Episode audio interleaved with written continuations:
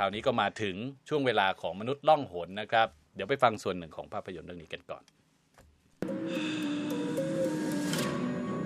I'm scared.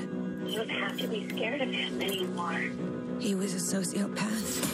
completely in control of everything. He said that wherever I went, he would find me, walk right up to me.ครับตกลงเป็นหนังทริลเลอร์เหรอตอนแรกฟังชื่อนึกว่าซูเปอร์ฮีโร่ไม่ใช่นะคือก่อนหน้านี้เนี่ยหลายคนเขาก็รอว่า Invisible Man เนี่ยจะออกมาในรูปแบบไหนเพราะว่าก่อนหน้านี้ก็คือทาง Universal Picture พยายามที่จะผุดไอเดียของ Dark Universe เข้ามาแล้วก็มีการทาบทามดาราดังๆมาเยอะด้วยซึ่งรวมถึงจอห์นนี่เดปเขาอยากให้เป็น Invisible Man แต่ปรากฏว่าหลังจากที่หนังเปิดตัวอย่าง The Mummy ในเวอร์ชั่นของทอมครูซเนี่ยเข้ามาปุ๊บปรากฏว่าล่มไม่เป็นท่าเลยนะคะพับเสือเหลือแต่เพียงหนังฟอร์มเล็กไปตามๆกันและเรื่องแรกนี่ก็เลยเริ่มจาก The Invisible Man ซึ่งหวยมาตกที่ทีมสร้างหนัง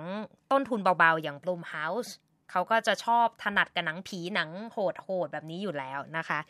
เรื่องนี้เขาบอกว่าอิงมาจากหนังสือชื่อเดียวกันเลยนะคะแล้วก็เคยเป็นภาพยนตร์มาแล้วย้อนกลับไปประมาณปี1933แต่ในเวอร์ชั่นใหม่คือดูทันสมัยใกล้ตัวมากขึ้นก็เป็นแนวแบบผีตุ้งแช่เลยค่ะเพราะว่าผู้กำกับเนี่ยเขาเป็นเพื่อนกับเจมส์วานนะคะลีวานเนลซึ่งเป็นผู้กำกับจากซอนะอินซีเดียสนะคะคือเรียกว่ารับประกันความตกใจอ๋อนี่ก็หนังตระกูลหนังสยองขวัญมาทั้งนั้นเลยก็คือน่าจะปิดตาประมาณ 80% นะคะเรื่องนี้เขาก็เล่าใหม่เขาบอกว่าเป็นผู้หญิงก็คือในเรื่องที่มีชื่อว่าซิซิเลียแคสรับบทโดยอลิซาเบธมอสจาก Handmaid's Tale ถ้าใครได้ชมนะคะเขาเป็นผู้หญิงบ้านๆปรากฏว่าไปคบกับผู้ชายคนนึงรอเขาเรียกว่าจะบอกหล่อไหมก็ไม่ค่อยรวยนะคะแล้วก็ฉลาดเป็นนักวิทยาศาสตร์นะคะที่คิดค้นอะไรอยู่ใต้ดินสักอย่างปรากฏว่าแฟนคนนี้เนี่ยมีความโหดร้ายชอบทำร้ายผู้หญิงทนไม่ไหวเลยหนีออกจากบ้านผ่านไปไม่นานแฟนเก่าตายผู้หญิงได้รับมรดกก้อนใหญ่หลายล้านดอลลาร์แต่ตามมาด้วยเรื่องราวที่ชวนขนหัวลุกแล้วก็ทำให้เธอรู้สึกว่าเอ๊ะตกลงเนี่ยเริ่มสงสัยแล้วว่าแฟนฉันนี่ไม่ได้ตายแต่อาจจะคิดค้นอะไรบางอย่างที่ทำให้เธอเนี่ยไม่สามารถมองเห็นได้